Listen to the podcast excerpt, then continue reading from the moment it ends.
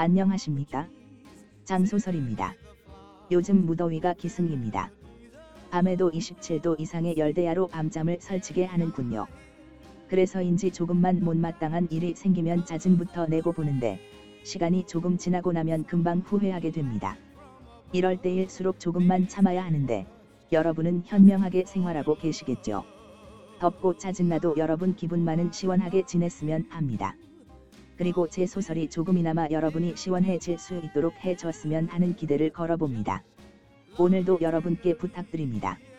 소설 들으시고 재미있으면 좋은 평가 꼭 해주시고 귀찮더라도 후기 많이 부탁드립니다. 그리고 소문도 많이 내주시고요.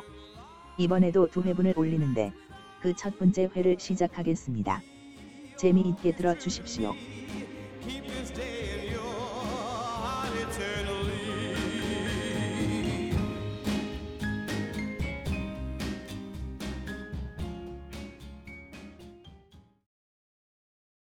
소설 내용 시작. 28회 공구장 새로운 세계로의 진입. 공구장 세 번째 이야기 믿음. 목요일 아침 집에 다녀온다는 것에 모두는 환호를 하면서 기뻐했다.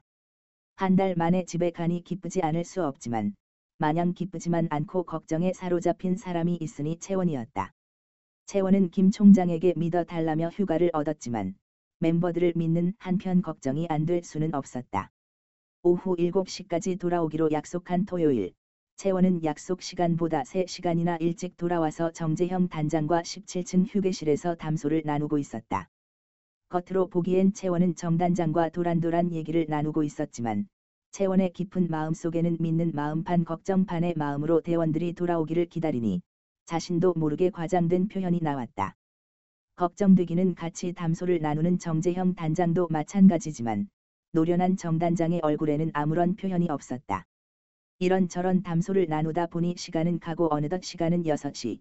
제일 먼저 오는 사람은 유나였다. 역시 우주선을 타 볼 수 있다는 기대감이 그녀를 빨리 돌아오게 만든 것 같았다. 다음으로 온 사람은 의외로 정훈이었다. 사실 채원의 마음속 걱정하는 마음 반의 원인이 정훈이었다. 그런데 그런 정훈이가 이렇게 일찍 돌아오자 다른 사람들은 걱정할 것도 없을 것 같아서 채원은 깊은 한숨을 쉬며 걱정을 떨쳐버렸다. 그 다음으로 온 사람이 남철이와 기현이었다. 그 둘은 집이 가까워서 만나서 약속 시간 30분 전에 왔다. 그리고 군인 출신인 인수와 현경이가 약속 시간 10분 전에 왔다. 군 출신이라 약속 시간 지키는 것에 엄격해서인지 정확하게 10분 전에 왔다. 하지만 아직까지 오지 않은 사람이 있었다.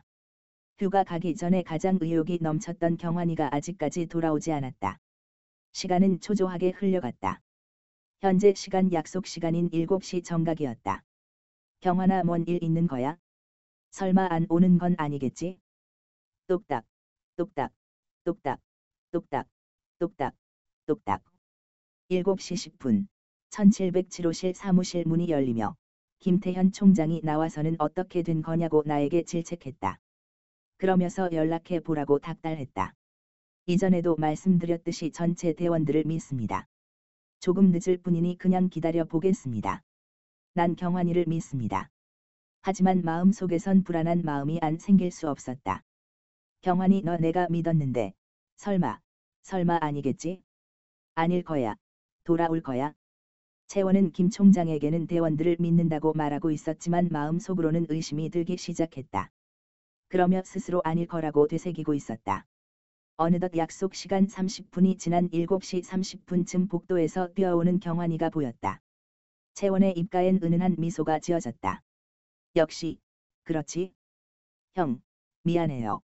훈련소에 들어가면 6개월 동안 나오지도 못하고, 연락도 안 된다고 해서 전화기를 집에 두고 왔는데, 차가 막혀서 길 중간에 오도가도 못하고, 연락할 방법도 없어서 연락을 못 드렸어요.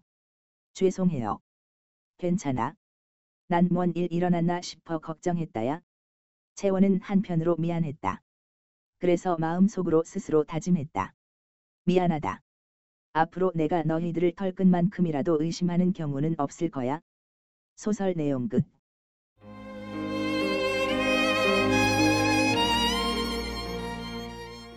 지금까지 청취해 주셔서 감사합니다. 이어서 다음 회를 바로 등록했으니 계속해서 청취 부탁드립니다. 지금까지 장소설이었습니다.